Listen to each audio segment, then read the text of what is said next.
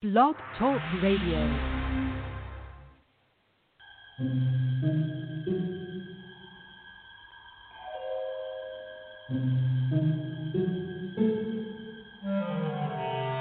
Archangels, ghosts, and Bigfoot. Oh my. It's just another night for Supernatural Girlz. Real stories, real answers to life's biggest supernatural mysteries. And now for another exciting interview with paranormal experts from this world and others. Here's your host, paranormal researcher Patricia Baker, on the one, the only Supernatural Girlz.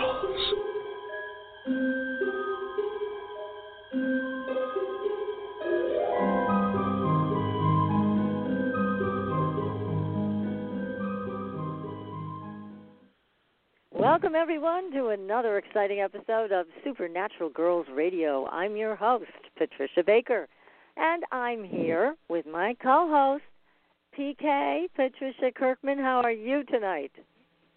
Absolutely fabulous. Dripping with the heat, and it feels so good. I'm so tired of being cold. But they did it a little too quick. I think they didn't, you know, a few baby steps and then jumping right into the kettle. I wish they'd just had a few more baby steps. well, I know what you mean. I'm guessing that you know we've had an extended cold period here in New England, and I was just saying the other day I, I wouldn't be surprised if it just goes from cold to hot. It's just all these mm-hmm. extremes lately. But I'm glad you're getting some nice warm weather. You deserve it. Oh, it's fabulous. It feels so good. I don't care how hot it is when you get in the car. It just feels good. I still haven't thawed out from the way it was so cool for so long. Oh, I'm a I coward. know what you mean. I like it warm. I'm still sitting here in a down vest, so that's just how it is here in the oh, in the yeah, beautiful state of number three in coronavirus cases in Massachusetts. Jeez. Oh yes, you've got your share of it now. That's for darn sure.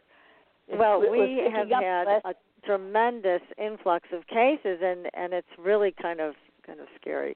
They're going to keep the state closed down until May 18th, I hear, and go from there. But tonight we've got a great guest, and I'm hoping he'll be able to make it on the line because I don't see him on the board yet. But we have Captain Randy Cramer, who is one of our most sought after guests. Everybody just raved about the show with him last time. And as you know, he accurately predicted everything about this virus. He warned us, he warned our audience, and said, This is going to be really serious, everybody. This is nothing to take lightly. And he gave us all the information we needed to really get prepared. So, thanks to him, our audience knew what was going on before the rest of the world. And he's going to be back here tonight, I hope. so, that's the plan, anyways yes. Well, we're very anxious to get caught up with Captain Cramer, and also we planned on talking about updates on the virus and disclosure because remember, he told us that we were going to have disclosure between six months and, and two years. I know it's a long time frame, but mm-hmm. hopefully it's narrowed down a little bit more. That would be nice. So we'd like to know about that, and also talking about the missing 411 cases. I spoke with Randy off the air, and he had a lot of information about what may be happening to these people who are disappearing in our parks. And we also wanted to ask him, of course, about the smiley face killer cases, which were happening mm-hmm. across college campuses, where these young men were being found in these bodies of water, but they didn't drown, and they had been missing for long periods of time. Some of them and they weren't in the water that whole time. So very strange cases. Wanted to bring that up to Captain Cramer as well as anything else that he has to update us on in the world today. So I texted him and I said, "We're on, so please give us a call as soon as you can." So until we hear from him, it's just you and me, PK. So what do we got for numbers? Well, that's all right. We'll hold it down. It's worth waiting for. No doubt about that. Right. Right. Well, so what's happening? We got a nine nine coming up. Yeah, oh, we certainly do, Ollie. It will be a nine months, and this is the problem with the nine months. Anytime we deal with nine, nine deals with ending, endings. So it takes you what seems to be going backwards, and this is a good as it allows us to redo or change or redirect things. Uh, just consider everything as unfinished. It, it makes it easier. The nine okay. makes us very emotional. Uh, not only issues from the past, emotional type situations, but they're going to be triggers throughout the month that will create issues for us. And it isn't always happy stuff. The nine, like I said, is completions. And if it hasn't been completed yet, it's going to be something that's dangling that we've, it's not one of our favorite pinatas. Consequences of actions from the past, they're going to seem to pop up at this point in time and create some issues for you. Uh, you can trust what you feel at the present, but you have things tugging at you, so you're not really sure. You're also going to need to adjust what you need to let go of and things that need to be redone. This is a perfect time to lay that out. Caring for others is an important role. So don't allow your negative ideas to cross over and create issues on the day to day stuff. Because you're going to find that caring for others, sharing and allowing the stranger of the corner, shall we say, to show that they have value and they have some worth because there are so many out right now that are going through such terrible, terrible hard times. And next month it's going to show even more than it does at present. So the nine is about letting us become aware of others, how to really, how to realize, uh, extend our need to take care of others, keep us bound in achieving happiness. If we are upbeat and upgoing, others will feel the same way as well. And that part's important for us. So memories are going to pop up this month that deal with the past. Fix them. Take care of them when you can. No man is an island. This has to be proven true throughout the past weeks, and it will be true as we go into the uh, present. Repeating themselves. Let's kind of like not look at this as a time that we're having others that are stepping stones to be going forward and blending together to make this a stronger nation as well. Taking care and respecting each other. God, that's so important right now. And you're going to find that some situations will be concluded, bringing you some relief when the month is over. So don't assume the worst, accept that your past is on the ground right now. You have to cover up, get rid of what doesn't work, make way for the other aspects of things. But your understanding of this will make this time an exhilarating and dynamic one because it will help you let go of what doesn't work. Just a thought. That is good. Well, and it looks like we're undergoing a, just a major renovation of our whole culture right now, and we're watching a lot of, of people basically protesting uh, being forced to stay at home, and then other people who are saying we need to stay home longer. So lots of opinions about this yet we're seeing scientists and doctors going after treatments and vaccines and all that kind of stuff. So it's a it's there's definitely a lot of energy moving in that direction mm-hmm. to find ways to uh, basically avoid or get rid of this horrible virus.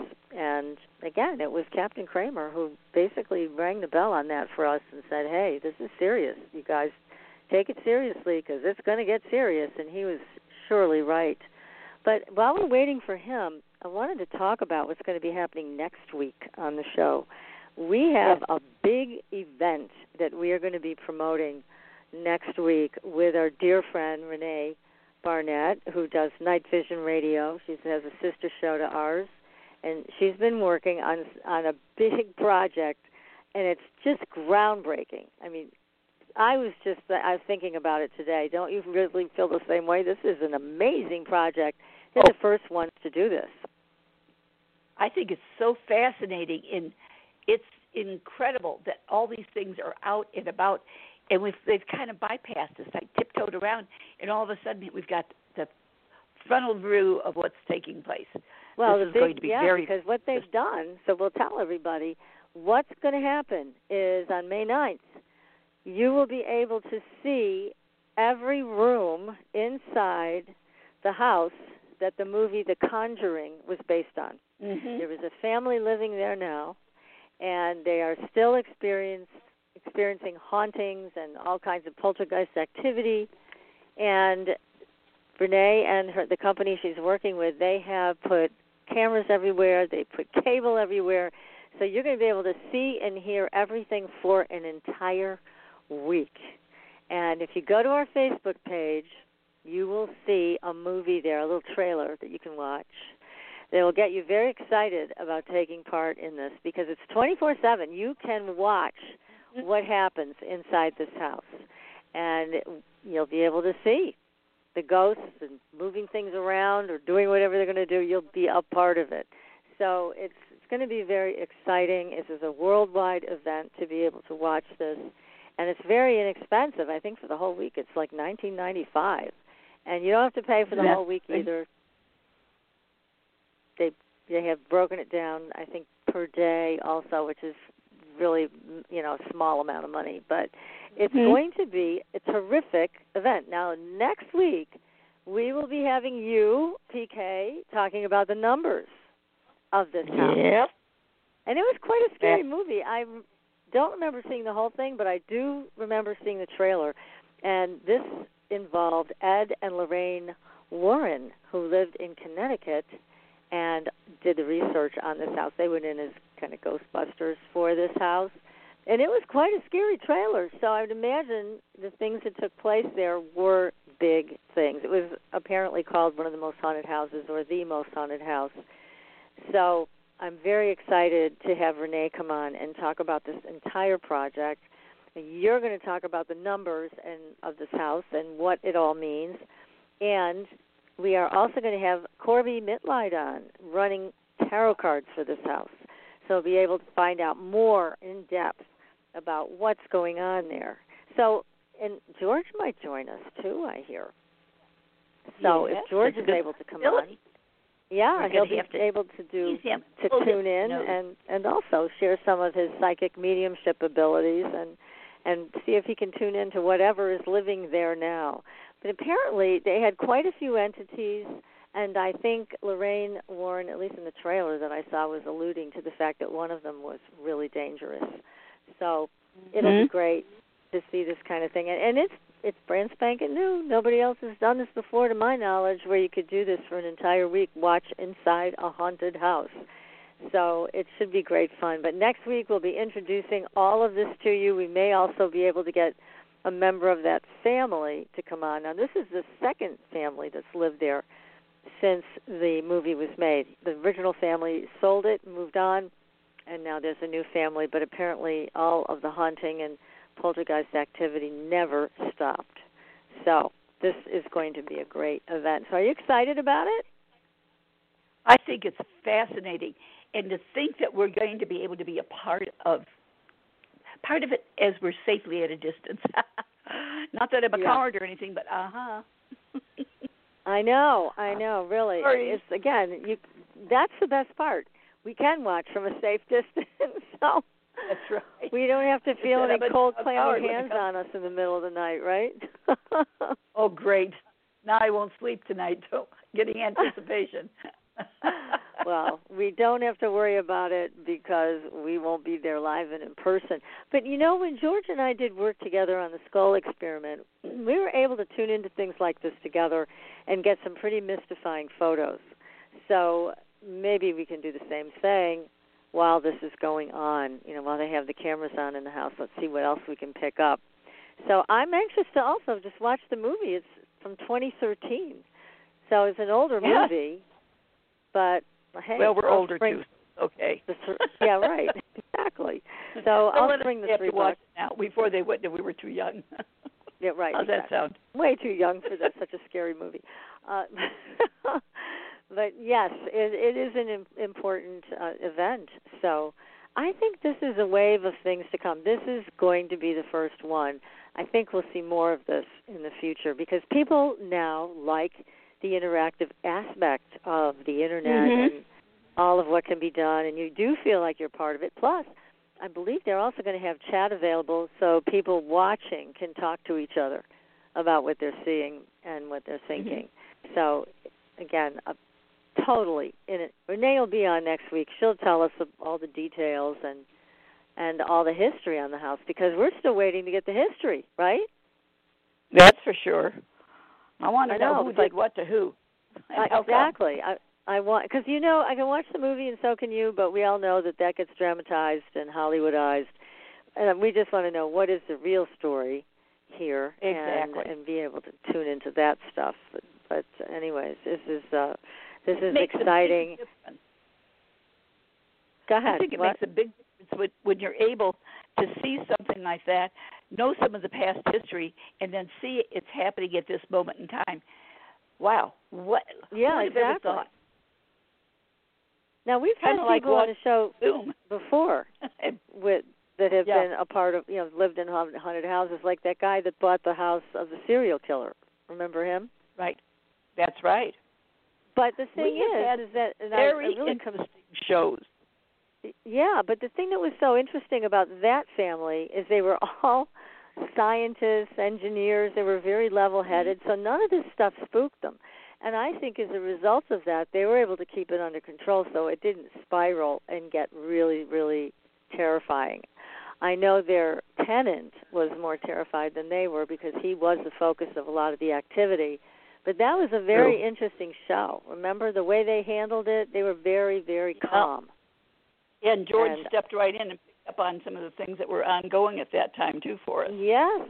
Yeah, he tuned right into it and was able to uh to add some insight to it and I'm sure he'd be able to do the same for the house that the conjuring was based on. But again, I think so much does depend on the state of mind of the person that's there.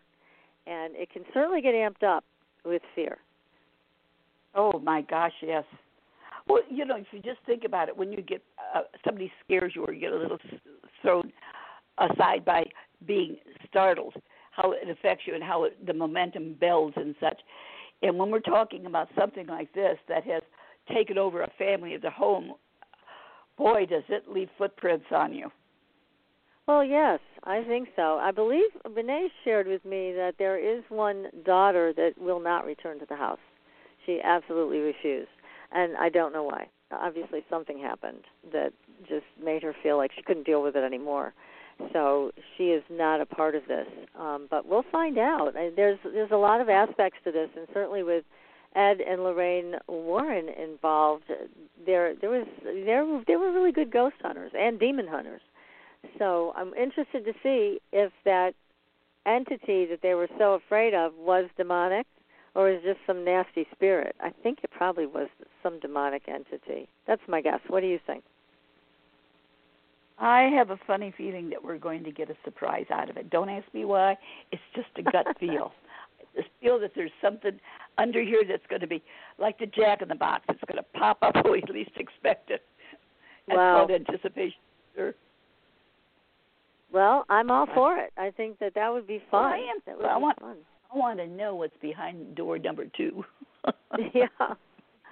Yeah, we don't want to be scared too badly, but or surprised too badly, but that's all right. We we will uh we will keep an extra pair of pants around if we need it, right? That's not a bad idea. So I don't know, you know, I don't know if I'd want a camera in my room or in my house 24/7. I think that would be quite a lot to handle, but I guess these people were very open to it. So we get the benefit of that. So I don't Well, know think where Randy marvelous. is, but we'll just keep talking until hopefully he'll show up. I've Yep. sent him just so everybody knows. I sent him the call-in number. I told him the show was starting, and then I said we're waiting for you. So hopefully he's gotten at least one of those messages, Well, Maybe and that he's not out oh, time hiking a Sedona mountain. Pardon me. Is I was going to say, is it possible that he's picking it up as the old time because we had the time change? You know, I don't know because I told him it was 7:30 Eastern. So Yeah, he should, he but should have been here. But yeah, you thinking maybe he thinks it's an hour later than when it is. mhm. Well, we'll find Or- out. He picks up his phone. We'll right. we'll just well, in the meantime, hands anybody who's listening, if you want to call in, call in at five six three nine nine nine three five three nine. And if you want PK to answer any of your questions about numerology and Sure. your name, here is your opportunity to get a free reading. So again, that phone Yeah. number is five six three nine nine nine three five three nine. If you have any questions for either one of us, feel free to call in while we're waiting for the captain. And I do think the captain can tell time. So I'm hoping that he's just not stuck on a. I know he likes to hike, so he may have taken a, a hike up one of the Sedona mountains and just lost track of time. In this so, heat, I hope not. I hope not. And you know, the cell service up on those mountains is a little sparse, but we will see because I know we want to hear what he has to say about all this stuff. I know it. After all, he's he is a good doobie, and we want him to show us all that he knows. I know. Well, hang on. We got a question here from a caller, so let me bring this caller on the line. Sure. The wheel spinning. Hi, you're live on the air. Who's this? Hi, ladies. It's uh, Hugh. I wanted to take hey, advantage Hugh. of your. How you doing? I'm doing very well. You? I was yeah. supposed to be dead in 2007, but I'm going strong and changing the world from my dining room table. And I enjoy your you. shows and all the different guests that you Good. bring on. And I just uh, thought I'd take advantage, uh, as long as you have the offer open for PK to do a numerology on me because Well, I, what, what is it you'd like to know? Give me your month and day of birth. I don't need the year, just the month and day. September 22nd. Okay. You want a All right. location too? I have that. I have everything. Nope, I don't need a location. I Uh, know York- who you are. New York City, New York. Yeah, I don't need that. I'm looking at you and what's Oh. going on in your world right now. All right. Uh, this then a year. I think you're spending more money on doing different things than you thought you would, and that uh, right now you're laying things out. Are you taking a trip? I'm picking something up about a trip around you. no, I'm pretty much homebound, but you're correct in your what you were saying because I'm being led in different directions and actually rooting out corruption, and that's where I'm spending money to get things typed up and out there. I just uh, brought out a Uh-huh. whole situation with a restaurant that I asked for a delivery back on January 31st before the uh, pandemic really set in, and it was uh, uh, they they made all kinds of horrible mistakes that they tried to say was my fault and wound up investigating and they turned it over to their attorney who started telling lies so I said I'm Boy. not going to let that go by so yeah I've got him on the Well, hot I'll tell you now. what. Since you're in an eight year, they better beware because that puts you in charge. Well, Okay. what I like to do is make lemonade out of the lemons. So I don't do things Mhm. just for me, but to show people how to use creativity and uh, truth and honesty. To that's a better way to go than lying. Oh, definitely. And then you're in a month where you've got a lot to say. You get to say it. You're very creative about what you're putting out there. You're going to be heard, and it will be up tops Beelzebub next month for them. Hang on there. You've got, you've got a good way to go. That's going to be very positive on your side. Oh, I feel it, and that's why I laugh because I I don't have any fear, and I I look at each day as a a miracle because I'm in the VA healthcare system of all places too. And, uh, Wow. They keep They- They're taking pretty good care of a lot of people these days. They've got well, I have to be very careful. I I, I do uh, work a lot with spirituality, and I I don't let anything invasive happen. And they were trying to do some tests that actually caused me more physical distress than psychological distress. But I I pushed right back on that, and they backed off so far. Oh, good. Stand your ground because Right. you're the authority this year. So take advantage of it. Up until uh, the end of uh, September, you're in better charge of things that are ongoing around you. After October, things are going to change where you can get rid of what doesn't fit anymore. So work on it to up it your way and then let it go by October. All right, I appreciate that, and uh, I don't know if uh, both of you ever looked over that big website because I have a lot of documentable things on there. I heard you talking about Lorraine Warren as a, a show, an archive blog talk show where I actually spoke with uh, Alexandria Holzer, the daughter of Hans Holzer, the father of the paranormal. Oh yes. Mhm. Uh-huh. Yeah. Well, you're very into so much, Hugh, that it's always interesting to have a chance to chat with you. Well, we all have creativity, but people are being manipulated and controlled. They don't look at.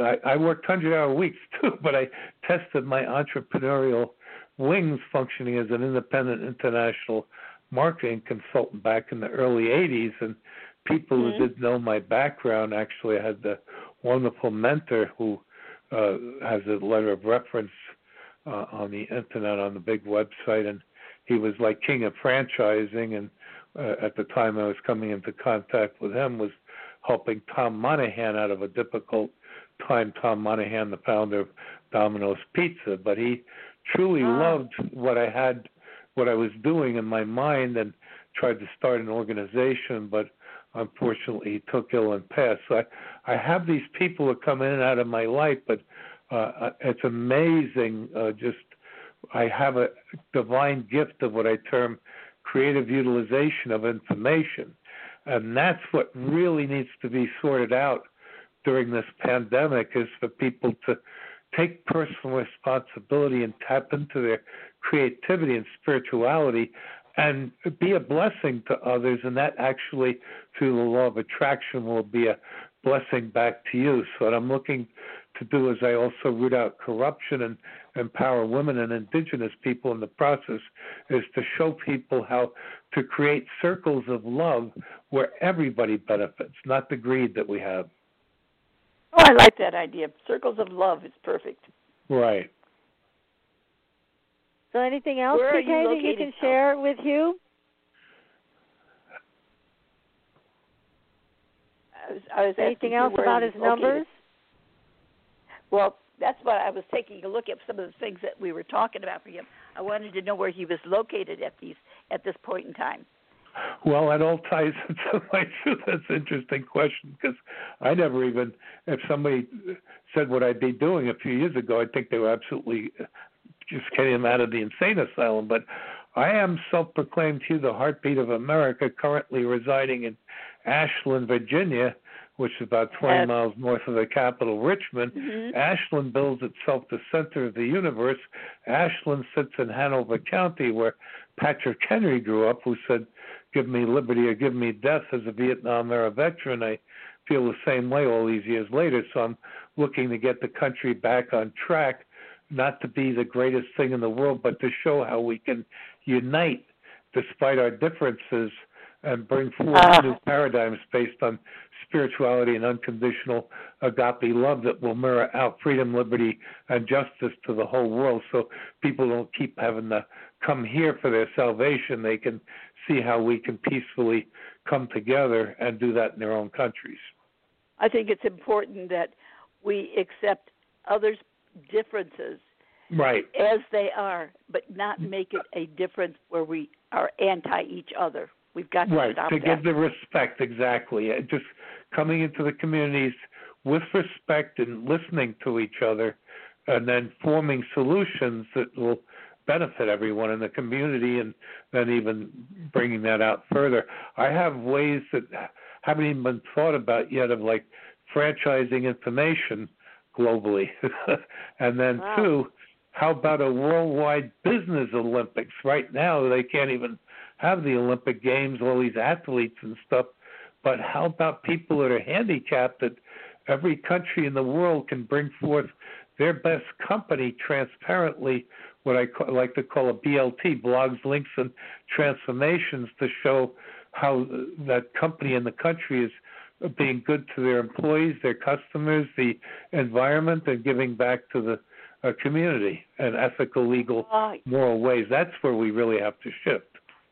You're well, saying that's we going have to be a big cut one, back a on big the shift. Cut back on the greed and let's start looking at the need. Make it even well, better. I just want to touch on Oh. it since he hasn't called in yet, too, and it ties in with what you just said. I recently saw a PBS special called Frontline.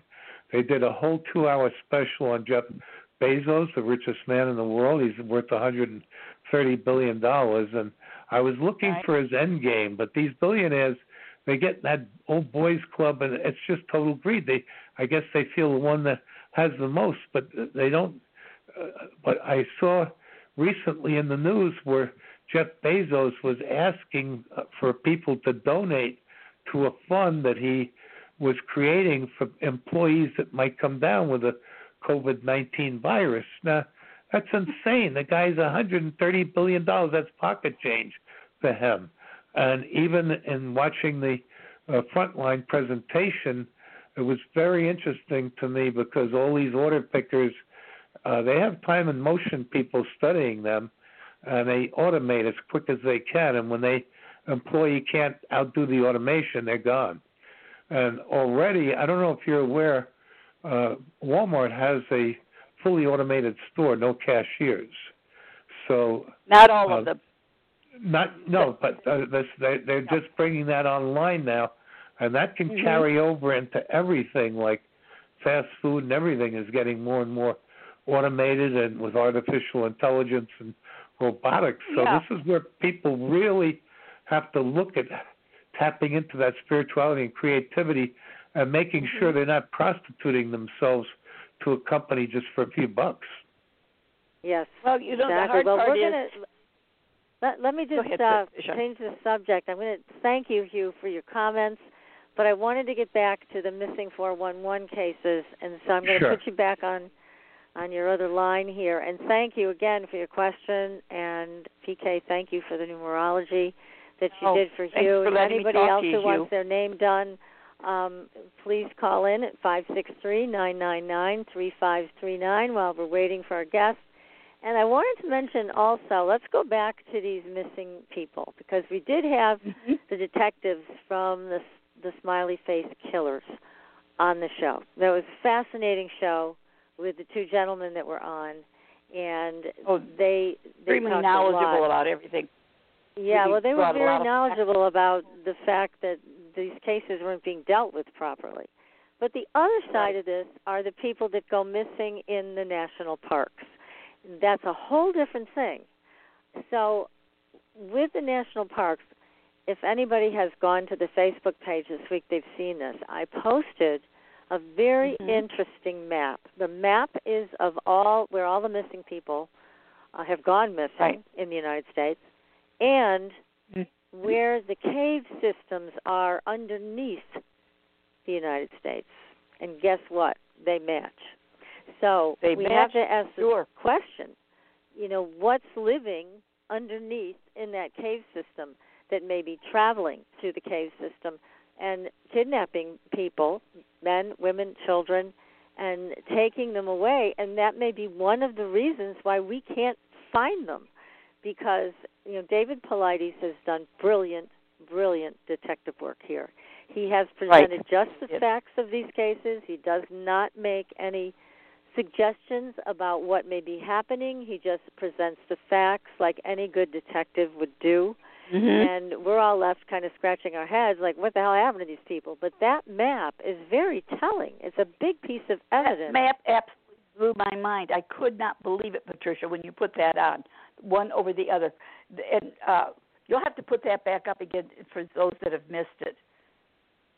Yes because it is a very powerful piece of evidence about that cave Mhm. system and who knows what's living down there now people some people have reported seeing uh what they call is a Bigfoot type creature, whether it's Bigfoot or not, I don't know. I know Dr. J, who's been on the show, he would say it's not Bigfoot that's taking people, but other people would disagree with him. So they've seen some type of a hairy creature on two legs. They've seen in one Mhm. point, in one case, David Paulides talks about this. There was a something slung over the shoulder of one of these creatures after this little boy went missing. Could it have been the little boy? We don't know. But these are some of the things that we need to really continue to investigate. And there's been talk, as you and I have discussed, of wild men, people living in certain areas, remote areas in these parks. And we did hear a story that one of the park rangers was attacked by a wild man, almost killed and it was after that that they cordoned off that area and try to keep hikers out of it. Obviously, it's very dangerous. So there's just so many things going on in the park between these wild men or Bigfoot or something else, and then there are people who just completely disappear, but UFOs were spotted in the sky before they disappeared. But they never surface. Some of them just never ever surface again. You never see and hide nor hair of them. You don't see their equipment, their shoes, anything, their guns, their bows. If they're hunters, you don't you know you don't even find that. They're just gone. So who's taking them and why? This is, I think, a fascinating mystery and group of mysteries, and I just so admire David Paulides' work. And if you haven't read his books, I highly recommend you read them because they're full of really good information. It'll get you thinking. The books, also, everybody, they're not available on Amazon. They are only available through David's website, which I believe is Can-Am Project or canam.com. You can find it on the internet and buy the books directly from David.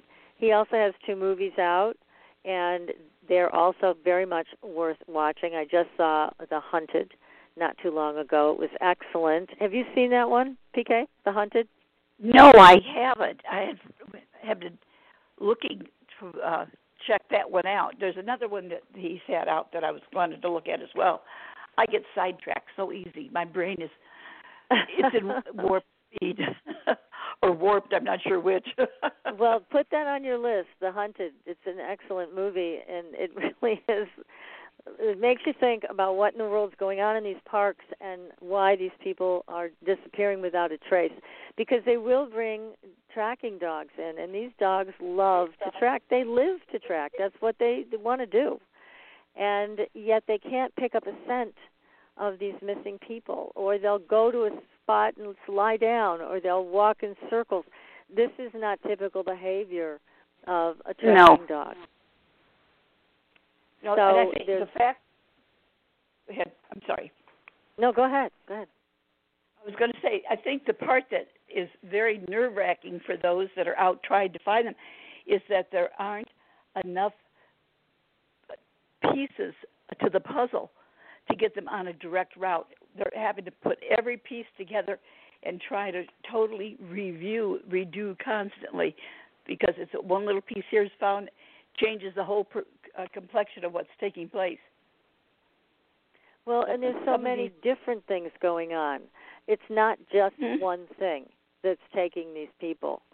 It's it's a group of things that are happening. And then there's the smiley face situation, which you and I discussed. We don't think the smiley faces are in fact related actually to what's going on, but that's a whole other thing. And I know the detective told us off the air that they did have some witnesses to one of the possible abductions that was thwarted. And these people he said had military training. So what's going on there? You know is this our military? Is this a dark ops operation? Does this stem from project paperclip?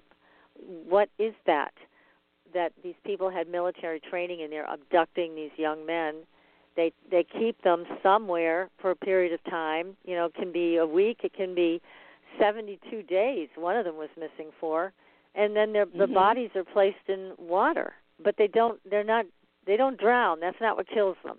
Oh, so oftentimes the they can't even find a cause of death. No there's no marks on them.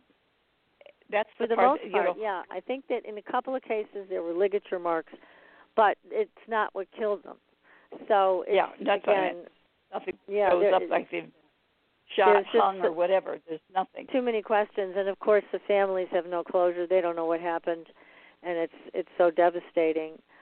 But you know we have heard of cases also where there has been there have been large amounts of GHB in the system, which is known as a date rape mm-hmm. drug. Uh, but that also dissipates pretty quickly. But that's found in the body. So who's giving it to them before they place them in the water? That's the other question. Yeah, because why? why? what are they doing? Because if they were beating them up or torturing them, they'd be they'd have marks, but they don't. Right, and the fact that they're giving the drugs and the period of time between the time that they're missing until they're found, the drugs would have dissipated if it had been Yes. given to them at the beginning. Right, because that's the kind of drug that apparently can paralyze you. So you have some idea what's going Mhm. on, but you can't do anything about it. Must be a terrible thinking feeling. Uh, that's That- for sure. That would have to be a god awful feeling. Yes. One I and don't ever there- want to experience. Right? No. hmm Definitely not. and they tend to take uh, German people of German heritage. Why German heritage? There were also five physicists that went missing in the national parks over a period of time, and they all were German.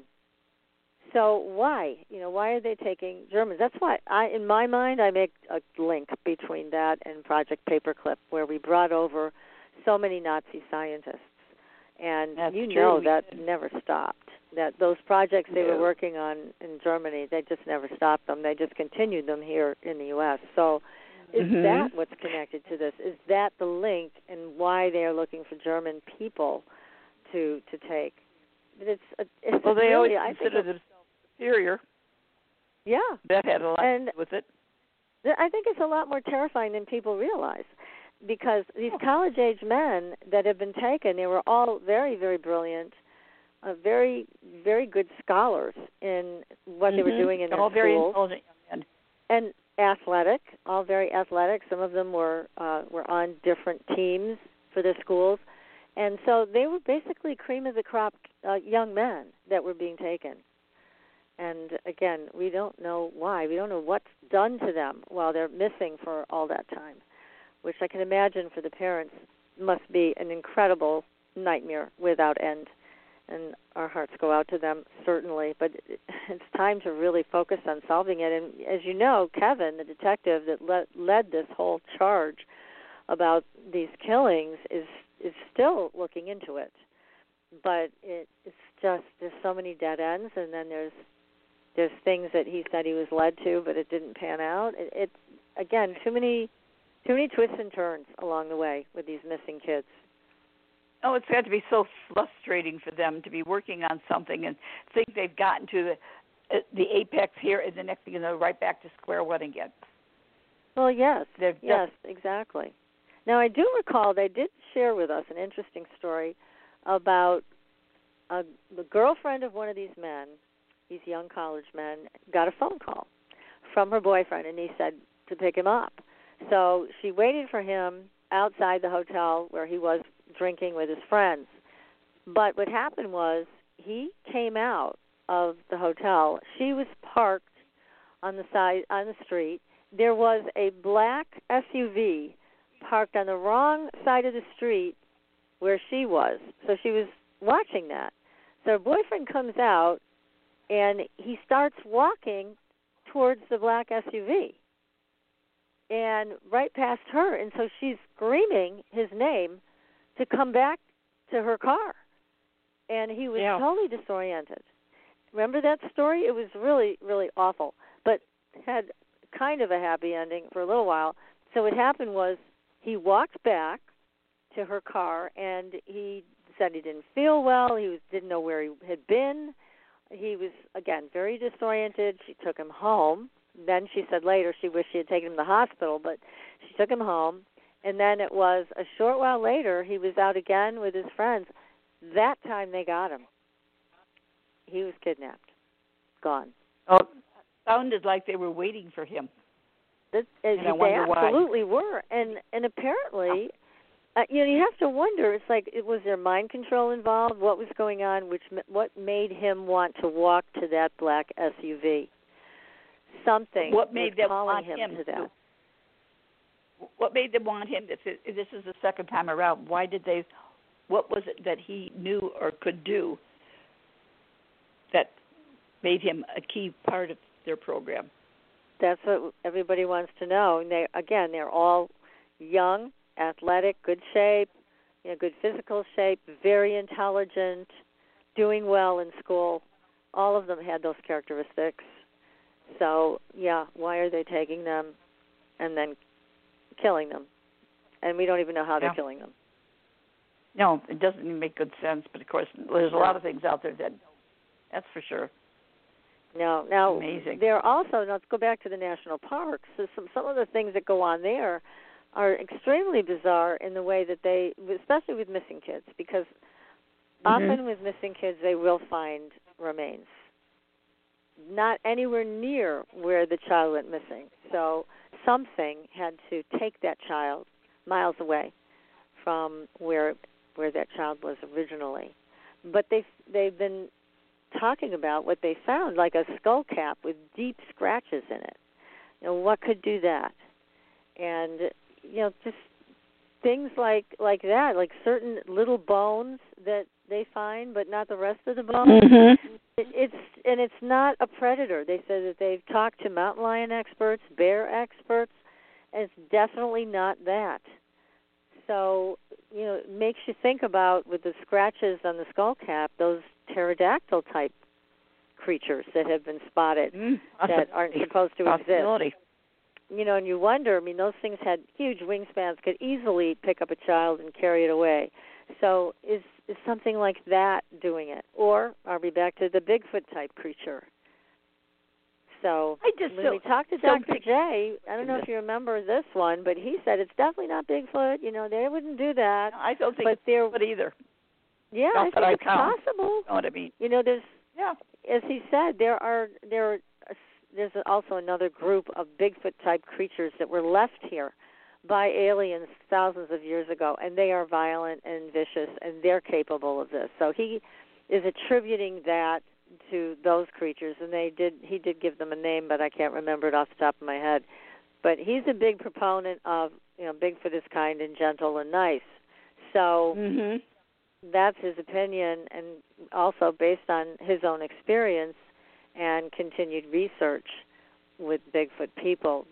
But you know, there's good and bad in everything. Who knows? There could be a tribe True. out there that's you know cannibalistic towards humans and wants to pick up little children. Who knows? We don't know. Yeah. These creatures are very elusive. They come and go through portals. They have easy access in and out, and again, the cave system. Now, Right. years ago, we also had Dhyani uh, Ywahoo on the show, and mm-hmm. She told us that the Bigfoot traveled through a cave system under the United States. And she told know, us that four years a ago. cave- we were talking about the cave system as the map shows that there's so much going on underneath. I'm Well, surprised that we haven't got more information about what's under the ground at that point in time, or any point in Well, time. Well, I think we have some information about those caves, but I don't Mhm. want to go traveling looking for anything. At the same No, time, again, I just it, it yeah, it just really struck me that in an interview with Dhyani, she did say that. She said that's how they travel is through the Mhm. cave system underneath the United States. So Dhyani talked about going out to meet with the Bigfoot once a year.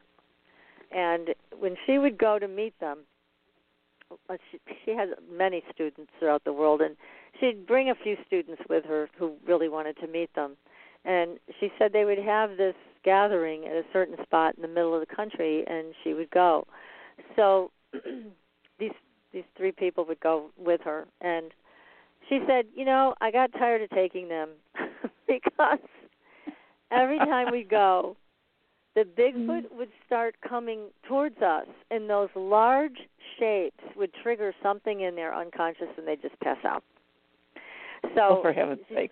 yeah, and you know I can see that happening because anything like that. Can you imagine? You know, you're faced with a seven seven foot tall creature or more who is you know coming towards you. I would imagine Mm. in our conscious or unconscious minds, we would feel some deep threat. But she said I got tired Yeah. of it. You know, they'd pass out, and I, then I'd have to take care of them, and I didn't want to bring them anymore. so, so she stopped bringing them with for that would be don't fail me now. Yeah.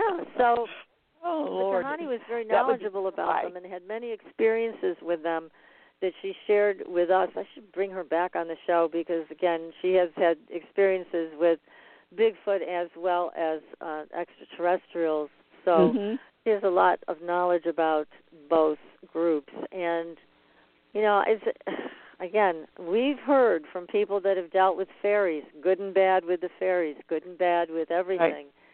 So we can't just say, as Dr. J wants us to, to think about this, that all Bigfoot are good. That's the way he thinks about it based on his experience. That I don't I have no idea. I've had no Well- personal experience with Bigfoot. I was going to say I, I really wouldn't argue that one, but uh, that there again it'd be a question of feet don't fail me now because I'm not going to stand around and wait to Bigfoot to see whether it works Hopefully. or not. hopefully you wouldn't pass out like Dhyani's students did. So no, it's just dead be like lying a there. Probably face.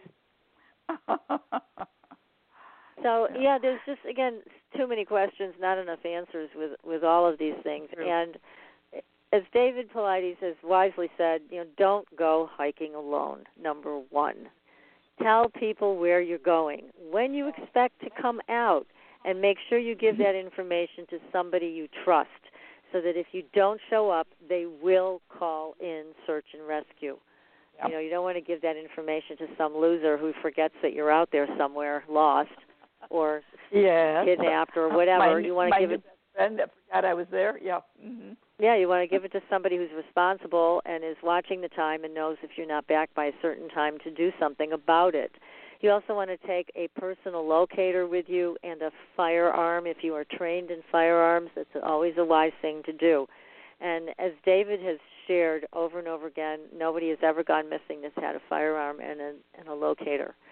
So those That's are some true. thoughts And from phones David don't always work when you're good. out like that. Unfortunately, we think that they'll work anywhere, but they don't always. There's always there may be something that's blocking it from the uh terrain. Well, cell phones don't Oh. have service in a lot of places in the national parks, That's and what I even mean. a lot of places in cities, they don't have service. But certainly, Mhm. if you're going out into the wilderness, you know you need uh, something other than a cell phone.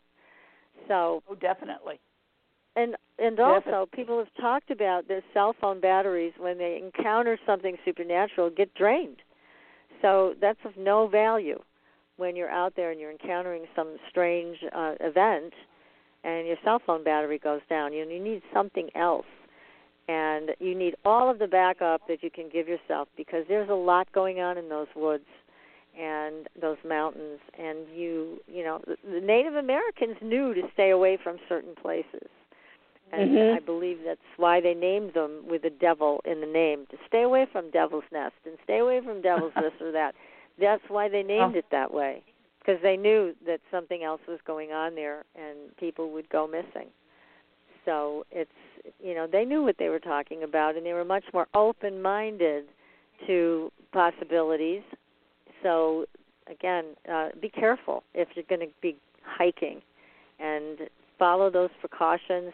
Pick up David's books so you can read more about all of this. And he also has some great podcasts that he's doing on YouTube where he's reading people's stories. People have written into Mhm. him about their own personal experiences uh, beyond the stuff that he has in the books. And they're very interesting stories that he's been sharing with people in his podcast. I highly recommend that. You can pick that up on off of YouTube and watch those and subscribe to it. Again, very informative, very unusual stories that I've never heard before. So it's a really good source of supernatural events that you don't necessarily hear about in the mainstream paranormal world. This is stuff that again parents encounter with their children and they just don't know what to make of it. So they're finally finding a place to share it with David, which is tremendous.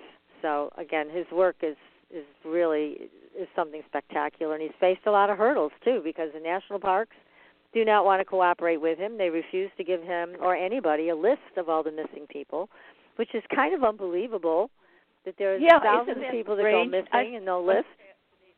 Mm-mm. That they won't allow us to know the who and how come. Well, they have lists of how much toilet paper they have, but they don't have a list of their missing people. Amazing. That's a problem.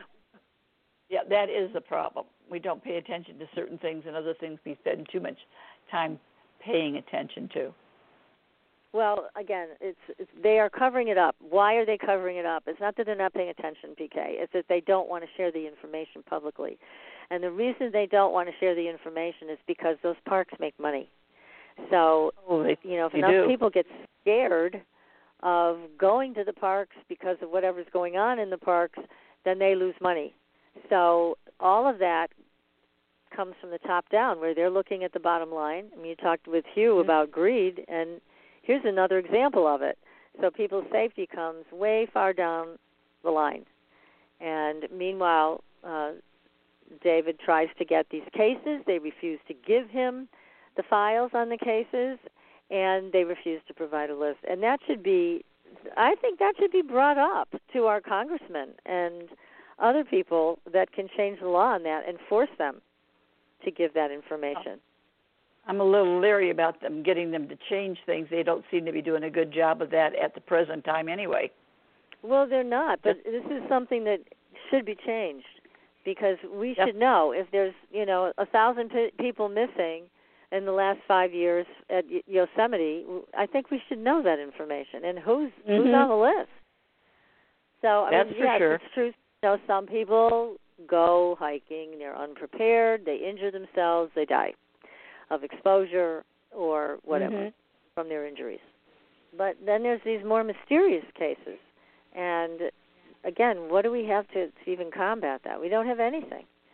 We don't have enough to to really give ourselves a level a high level of safety. And even here's the other thing, and you know this is why I recommend that movie The Hunted that David right. produced because now what he did was he went into here are experienced wood people, woods people. They go in to the woods. They many of them have been hunting all their lives. They know where they're going. You know, this is not unfamiliar territory to them, and they disappear. So if they disappear, what does that mean for you and me, two nitwits going into the woods unprepared? You know, it's like we didn't grow up in the woods. You know, we didn't grow up with that lifestyle. Yeah. But these no, these men and women did, and they're gone.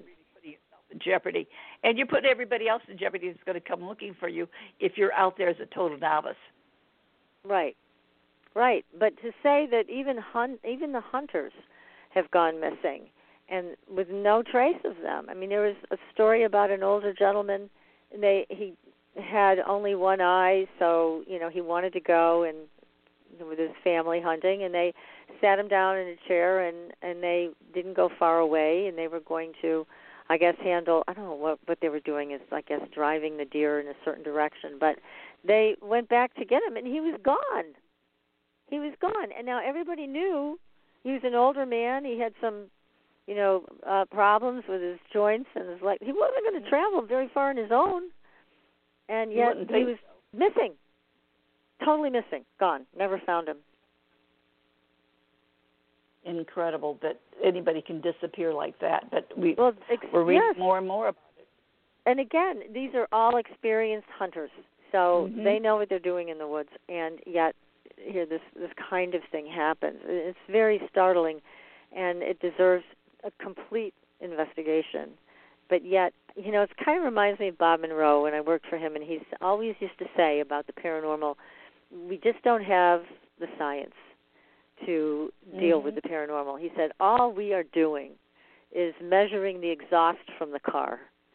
We have no idea how the engine works with this stuff. That is what a very prophetic statement. It's very profound. Bob was a genius and in everything he did, but at the same time, you know, he was he was also wise enough to know how limited we are as a culture that we are mm-hmm. unable to to get to the science of any of this. So we end up dismissing it because we don't have the science for it. Now, no, even we... th- there was a story about a hunter that David reported, and this is a, a woman hunter whose husband was a scientist, and I forget the exact name, but he was a scientist in opticals, so he could, you know, examine photographs and type they were photoshopped and how they were made. I mean, he was just he is still alive, and he's incredible genius at what he does in photo analysis. And there's a special name for it that escapes me. But anyways, that was his wife, the hunter, that went out hunting one evening. And she was sitting up in her tree stand, and she said, all of a sudden, everything got quiet. Now that's a big sign something's about to happen that is not natural to us. So she looked to the other tree and she saw something moving, kind of like in the Predator movie. You know, where mm-hmm. the thing goes invisible, but you get some kind of wave experience, like Saran wrap is there and it's kind of rustling in the wind. Anyways, she had her cell phone. She didn't even know she had taken a picture, but it's she was scared to death. Scared to death. Now here's an experienced hunter hunting on her own property, terrified. She didn't know what she was looking at. She didn't know what that was, but she knew she was scared of it. Yeah, so, that's scary. when she that. could collect herself, she climbed down from the tree stand, went home, and they had dinner guests. So she didn't even tell her husband about it until after they left. And so he said to her, of course, being involved in photography, "Did you take a picture?" And she said, "I, you know, I don't know if I did or I didn't. I was so terrified." She hands him her cell phone, and he finds a picture. Oh, and really? Yes, he finds a picture, and they look at it, and it looks like again out of a predator movie. There's something there, and it looks like there's saran wrap over it and long hair. So, like the hair of a Bigfoot, that's what it looks like to me. So, anyways, he analyzes the picture, and he calls the um I don't know if it was Verizon or who she got the phone from, but she he calls the phone manufacturer, and he gives them the pixels on the photo, and they said to him, "There is no way that camera could have taken that photo. It's not equipped to take a photo like that." So there's no explanation there it was. how this happened. But again, here we are. We're in the world of the supernatural. There's no science to show us how this this kind of thing happened. Now, strangely enough, they had a nephew who was a few miles away at band practice outside.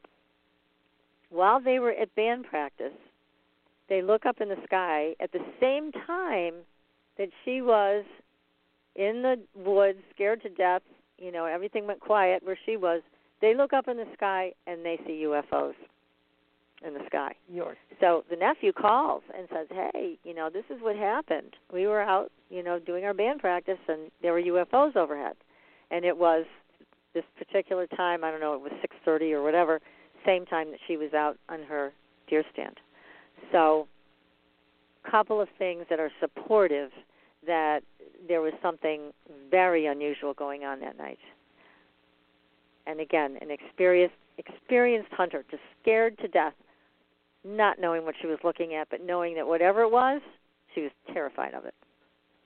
Isn't that incredible that things like that can take place? Amazing. Yes.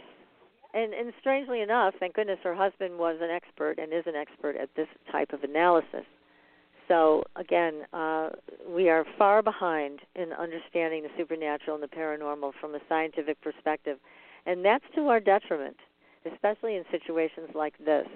So you know, when people take the supernatural and put it down, dismiss it, make fun of it, whatever, they're really doing something quite stupid because it's all around us. Things are happening like this all around us. It's time we paid attention and really got down to brass tacks as to what it is and finding a way to have science support the uh, the whole event and see what really is happening. How did the camera take that photograph? It's not set up to do a photograph like that. It's supposed to be impossible, but it happened. So we need to understand how it happened. Now, where do we turn that information? That's the key. Well, you know, it's turning to people who are smart enough who have the the science to try to tweak it in a certain way so that we can use it. Mm-hmm. You know, we can use it to to to figure all these things out. I mean, certainly there's this is not this is just an example of one thing that's going on, but we've we've certainly seen through the years so much with ghosts, so much with with other types of cryptids. We got to have Ken Gerhard back on the show because he has a new oh, book yeah. out about creatures. And you know all of these things, people have spotted them. Mothman, Mothman's one of my favorite favorite creatures. I love I know Mothman. You're fascinated by him. I do. I, I would love to meet hmm. Mothman. I think Mothman is incredibly cool. So, but there's been so many people who spotted Mothman, so many people that had encounters with Mothman, and yet there are people who will dismiss it and just go, "No, this stuff doesn't exist." I they couldn't be more wrong. Of course it exists. How did these people see this? They weren't having a mass hallucination. It was happening at all different times throughout a period of a month or two or three. So, you know, there's more going on there. It's amazing how many things are made known to us, and then because we question it, next thing you know, it's gone on to another step, and we've never gotten the answers that we really needed or could use to go forward. But that's it. That's it. So we say stay kind of stuck in the mud. Uh-huh. But these some of these things that are out there are predators. Doesn't it make sense? You'd want to know something about them. I would. Well, I think I would like to also. You know, I just Yeah. wouldn't want to consider them all a bad date. You know. it could be a bad, a really bad date. I tell you, Whew. I'd get your a horrible date, a date you'd never forget. oh gosh, for sure, for sure. Goodness gracious, you know, Patricia, you know, we're talking about this. What about what when you take a look at things uh, for the future, and you're taking a look at how to represent some of these situations that are out there? We want to do it where we give people information, but we don't want them to get frightened by some of the things that come up. And some people get a little nervous and jerky by what we talk about, but if they would just take a look at it, how, how many doors are opened up and how much information is passed on by our sharing? Well, I agree. I think that knowledge is power, and also we have freedom of choice. There's certain things that we still can change, and what gives us that ability is to have an open mind and to take in all the information, so we have good discernment and can make Mhm. a better choice. So when that happens, we we can feel at least grounded in our decisions moving forward. I think a lot of people just you're right. They don't want to know. And I find that very troubling. It's like, well, if you don't want to know, then you're kind of at the effect of all of these things swirling around you rather than taking charge. I mean, don't you feel as a numerologist that you're giving people power over their own Oh lives? heavens! It, by looking at your birthday or looking at your birth name, all these things can give you information that opens doors for you that you didn't even think possible, or when to avoid the the worst of things, shall we say, or minimize issues to a point that they're all workable. Because given our our personal birthday itself, set with the universe gives us information every day, every month, every year that we could not only look at what's happening now, but we can take a look at what's happening in the future because everything we do wraps around the name at birth and the and the date of birth because every letter of our name lasts for a period of time and during that period of time it will show you what you can work with, what's advantageous for you or when to pull back and not try to push. There's nothing possible if you're pushing at a pull time or just the other way around. Take advantage of the knowledge that you have and look what you do with the things that you do for others, Patricia. You know? Yeah, I mean, it's it's interesting with you know the power of prophetic dreaming, of the Mhm. power to to ask a question before you go to sleep at night and wake up with an answer. To me, that's total empowerment. I mean, how easy is that? You get the answer in your sleep. I mean, that's fabulous. It's easy. But a lot of people look at that and they think it's too much work. So no, I don't want to. You know, I just want to go to sleep. It's like, well, you will anyways, but why not wake up yeah, with something eventually. useful? Yeah. Yeah. But better to so wake up with an answer. just wake up with an answer. Why not? And I've worked with people, so many people through the years that started out, they couldn't even remember their dreams at first, and and then over mm-hmm. in a month or so, they would become very proficient at dreaming and remembering their dreams. And by the time I was done working with them, they were all having prophetic dreams. I mean, it's kind of a natural flow if you pay attention to your dreams that you will eventually walk into that space where you are having a prophetic dream and that's a wonderful wonderful thing as much as some of the dreams can be a bit scary i know a lot of people dreamt about 9/11 before it happened a lot of Mhm. people uh, uh dreamt about that um tidal wave that took place Right. before it happened so you know and we know Betsy Betsy Foss and and Lewis and she also has a lot of information about the future come to her in her dreams so I'd rather know than not know, and I think your work, Oh, and my yeah. work, and it, it does help people to gather as much information as possible and walk out into the world fully forewarned. Forewarned is forearmed. why not have that information? Why not invest a little bit into your own self, your own consciousness, so that you can get a real look at what's happening, and also not be misled, not be misled right. by mainstream media. You're not. There's one of my girlfriends called me today before the show, and she said, "I just don't know who to believe about the virus. Is it dangerous? Is it not? Did you do this? Did you do that?" So people are just running around like chickens without heads mm-hmm. about this because they're getting so much mixed information and they don't know how to evaluate it. So it, it is important to be knowledgeable with who you are, what your path is, and what your choices are going to be about it. I think again, what you offer, what I offer, it's very helpful, very valuable to people to keep them safe and mm-hmm. have a mm-hmm. fulfilling life, especially in times like this. Oh, for sure. For I never sure. thought we'd see this. It's like a movie come to life. Oh, Never oh, thought we'd though? see this day. Yeah. No, this is totally unacceptable as far as I'm concerned. I have to have a chat with God again. We've got to make some changes here. we have to get smarter and work harder at opening doors because He gives us all the tools. All we have to do is learn to use them. Well, I know what you mean. It's we do need a, a definite chat about this. I will share with you another piece of information that came to me about the virus, and this is from a friend of mine in Texas who knows people at the CDC. And he shared with me that he has a friend that works at the CDC who doesn't get scared of anything. But he said to my friend, I'm scared for the first time ever. I'm really scared because the CDC has identified three vectors of this virus. Two that will make you really sick, no question. But one is a bioweapon that is designed to kill you.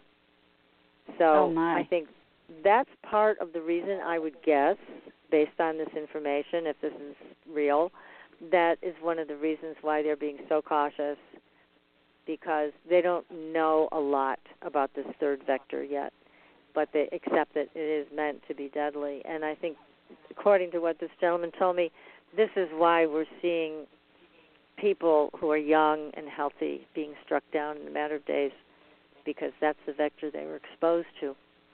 So if oh that's my. true, you can really understand the caution that is uh, is being expressed about reopening our our businesses and and everything else. And mm-hmm. you know, I understand people don't want to be locked in their houses. I I get it, but at the same time, but you're alive.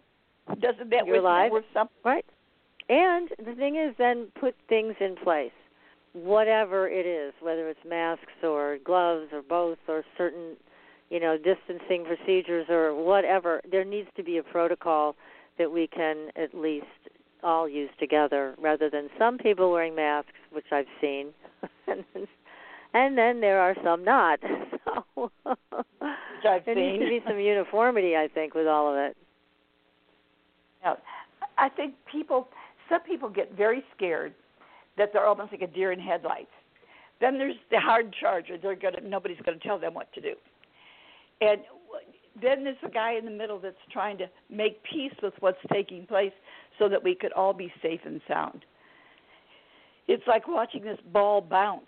You don't know which direction to go because some people are, like I said, like the deer in headlights. They don't know which thing to do first. Well, they don't. And it's, again, this is why you need to know who you are as a person. You need to know as much about yourself as possible so you know what mm-hmm. to do. That a lot would of be this perfect. does, does come from within, and too many of us are out focused outward rather than inward. And so, you know, part of the time being in your own home and not running around in the world doing your shopping and all these other things is that you get to take some of that time, hopefully, for reflection, meditation, and going within rather than crabbing about it. so I don't know yeah. how many people are crabbing and how many people are benefiting. What do you think?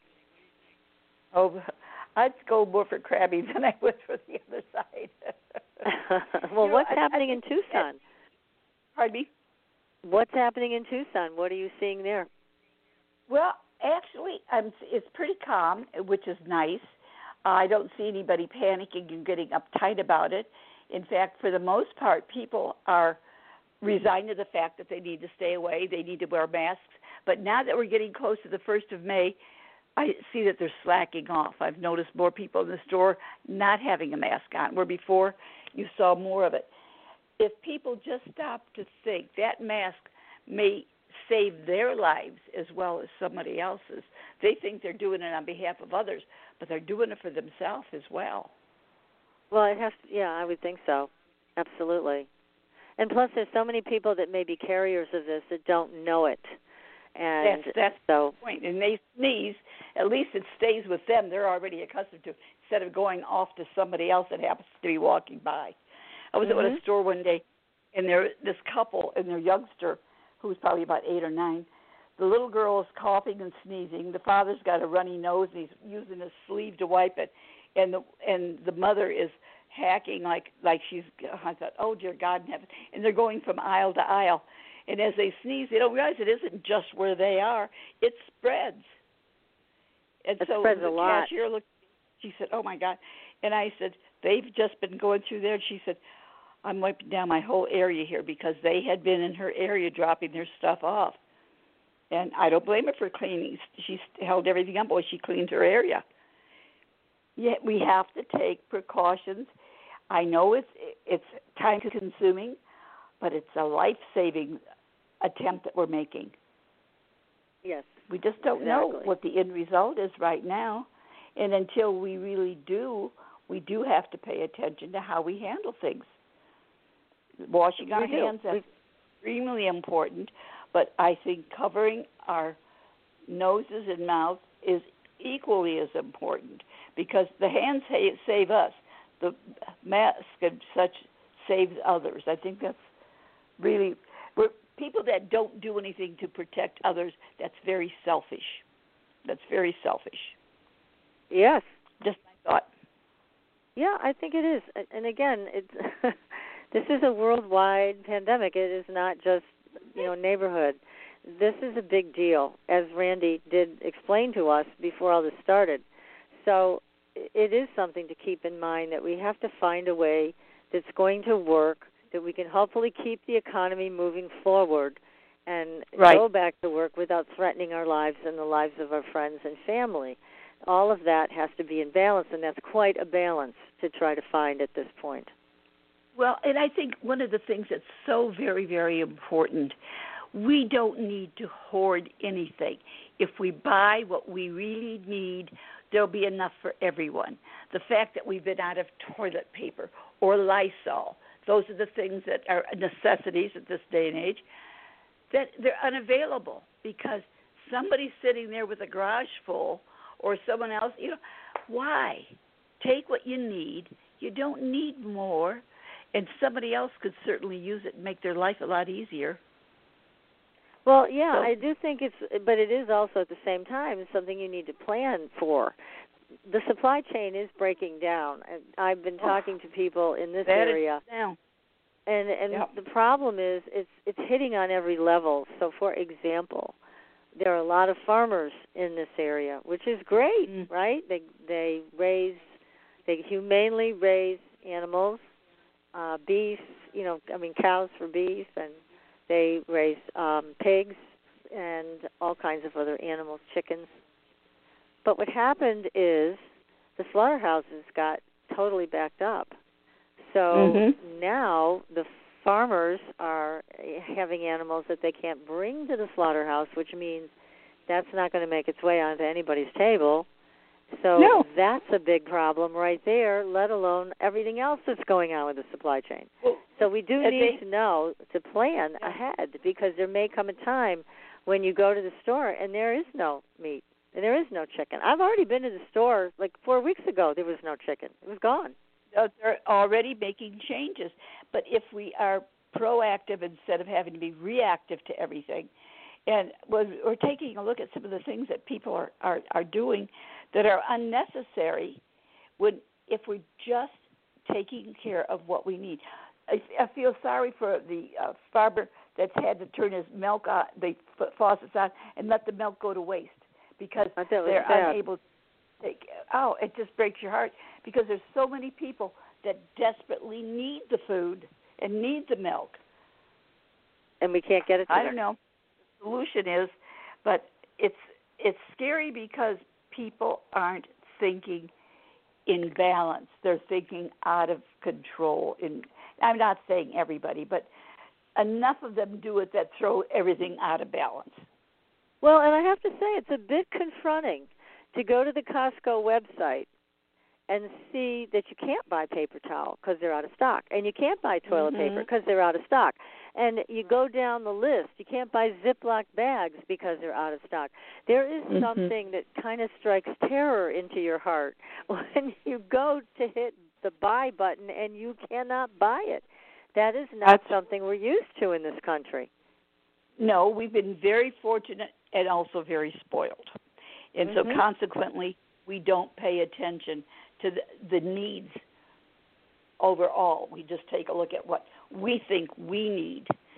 It, it, we're going to have to think more global. Well, and again, planning. I mean, preppers. Remember the whole deal with preppers years ago, and everybody was making fun of them. You know that mm-hmm. they were crazy. That they they had you know all these canned food items and dry food items, and and they were like, "Look, we know it's going to be necessary at some point, and we're getting ready now." Well, you can't make fun of them now. They were right. So they're ready. They've got everything they need. They've been planning for this for years. And I remember watching the prepper shows, and they were fascinating. But these people were serious about getting prepared. Mm-hmm. If you know, we our culture, our society, our lifestyle could not be supported, they're ready, and they weren't hoarding they were you know doing their own canning. They were doing all of their their own work to make sure that they had what they needed. It was smart. It was just smart smart thinking. Well there was a point in time when we did so much of our own canning and growing etc it doesn't happen anymore. Okay when somebody cans something to me it's like wow look at this. My mother used to can when i was a kid. She'd always right. take peaches from the trees and things. And it was always they, you could never touch it if you tasted as good as they did. And even though, when as you're growing up, whoa, I had canned this, something out of a can versus canned. It made you feel like you were getting something special until you got older and realized how special what they canned really was. Yes, yes, it was a big difference. What my grandmother used to do, and of mm-hmm. course, it's time consuming. Of course, it, it takes oh, that yeah. old old-fashioned knowledge, which hopefully isn't completely lost. But it is it's an important thing to to know how to do to be self-sustaining. Mm-hmm. And again, what we're looking at now here in the area that I live in is gathering together so we can do bulk buying from local farms to decide yeah. if there's going to be a farm in the area that's going to do vegetables, fruits, whatever. What will we do? How will we contract something with them? So that we can have a steady supply of what we need. Of course, the winter, that's a whole other thing. So yeah, that's why canning you know, is important. Yeah, exactly. So that's that's where that becomes a very important skill to have. And again, all of this is making us look a little more locally than globally, so mm-hmm. that we can sustain ourselves that way. And probably the same is true for you there. That people are are noticing. you know, they go to the oh, stores boy, and some of the shelves are bare. You know, it's like no, the tomato sauce is gone, and all these other items are not there anymore. Nope, it's nothing is the same. It's time that we have to reinvent how we do things to make them better, not worse. Yes, but then what's the plan for that? And I think some of it has to be being able to sustain your area, mm-hmm. yourself, your family locally. Because as the supply chain breaks down, then shipping becomes a problem. Then receiving oh, yeah. goods becomes a problem. So, is there something that we can all do locally so that we are less dependent on all of those external factors and we can feed ourselves and and do the things that we need to do to keep this going? I think there's a lot of places that haven't embraced that concept yet. No, I agree with you. And you take a look at these truckers that are having to travel the roads uh, uh, and under the circumstances of what they're going through to try to make sure that things get through. And because of this, they have rest stops that are closed There are restaurants that are closed on the road, so they have no place to go to utilize a, just healthy facilities, shall we say, or yeah, they don't. to eat. There's nothing, and they're still doing it. And I, I, uh, you can't thank them enough for what they're doing on behalf of everybody else. Well, you It's- can't. it's I know Very. a FedEx driver showed up here uh probably three days ago, and he's somebody that I've seen often. I always we're always talking about stuff together when he shows up. And this time he came at about six o'clock on a Saturday to deliver a package, and he looked terrible. He was so exhausted. I know they're pushing the drivers really hard to get these packages delivered. Of, of course, these delivery uh, places are way behind. I mean, they've taken on a lot of customers suddenly. They can't handle it, Mhm. and it's just created a backlog in every way. I felt really bad for him because of the pressure that's on him to Right. make sure all these packages get delivered. So yeah, a lot a lot has to happen more locally, I think, Oh, so for that sure. we can be truly sustainable. And it's a, you know it's going to be a challenge where you are. You have water issues in Tucson. Oh, yes, we do, and we Yeah. do have some things that are going to be taking place. When you stop and think about the farmers markets and such as this that we've got up and about, but if things continue like this, how are they going to get them to market or getting things taken care of?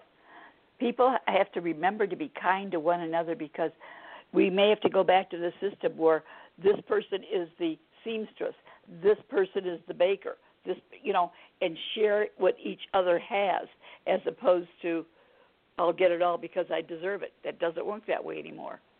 Yeah, and I know up here I, we live out, as everybody knows, in the middle of nowhere, and you know we've had discussions about what happens once the cities, if the cities collapse, and people start coming out from the cities. We don't want them, so it's it's the kind of thing where you know rural living affords you a, a certain mindset and boundary that look, don't come out Yeah. here you know, because you chose to live in the city, you chose not to prepare for something like this, and you know it, this is this is not a, a good opportunity to come out here and think that you'll take you know the things that we've we've worked hard for for our local community. So yeah, everybody's got to start thinking a lot differently, like you said, and it's Mm-hmm. you know yeah, it'd be great to think that we could all be kinder to each other, but I'll tell you what. When you're hungry and there's no food in the stores, you're not going to be kind to your neighbor. You're going to want to take their food. It's just survival. That's how it's going to be. So that's the other thing to look at very honestly here. It's a nice way to talk about let's all be good to each other, which is easy to do when everybody's got a full belly. Mm. But when there are people that don't have food, that are used to having a lot of food, that all changes. All bets are off. Well, there's a lot of us that could go on a diet without any problem. but I, I did notice when things started to turn, uh, I had neighbors that called me and asked, "Did I need anything?" Because I'm uh, on my own. Do I would I like they like to have them shop for me or whatever? And I thought that's really those are what we were raised to remember as neighborhoods. People are go into their own worlds these days, and the fact that people will take the time right now to ask if somebody needs something as opposed to just ignoring. I think that's fabulous. Maybe we're getting back that human touch again. Wouldn't that be wonderful? Well, not touching, that's not allowed, but you know what we're getting don't getting back to way. I think as long as things are available to us, as long as food, water, medical care is available to us, when those things go away, all of that changes. They won't be so nice, I guarantee you. It would be nice to think that that's possible, but I think if there isn't some type of a structural bond in place before Right. that all falls falls apart, you can't even expect it. So I think we have our work cut out for us here. And unfortunately, our guest didn't make it. I don't know what happened, but I'm sure I'll get quite the story at some point. So Well, I'll be sure to post it. That nothing happened to him. Probably, I hope he didn't go on one of those trail walks and end up being I somewhere know else. and disappear. He could be missing 411 in the next book. Oh my God, I hope not. Oh, well, look, oh, I no. thank you everybody for tuning in tonight and bearing with us and listening to us chat away as to what we know and don't know about the paranormal. Anyways, it's always great to be here with you, all of you, and be safe out there. Now, next week, don't forget, great show. We're talking about the house and we'll That's have a great right. lineup for you. And these guests will show up. So until then, we will see you on the Blue Highway. Good night, everyone. Good night.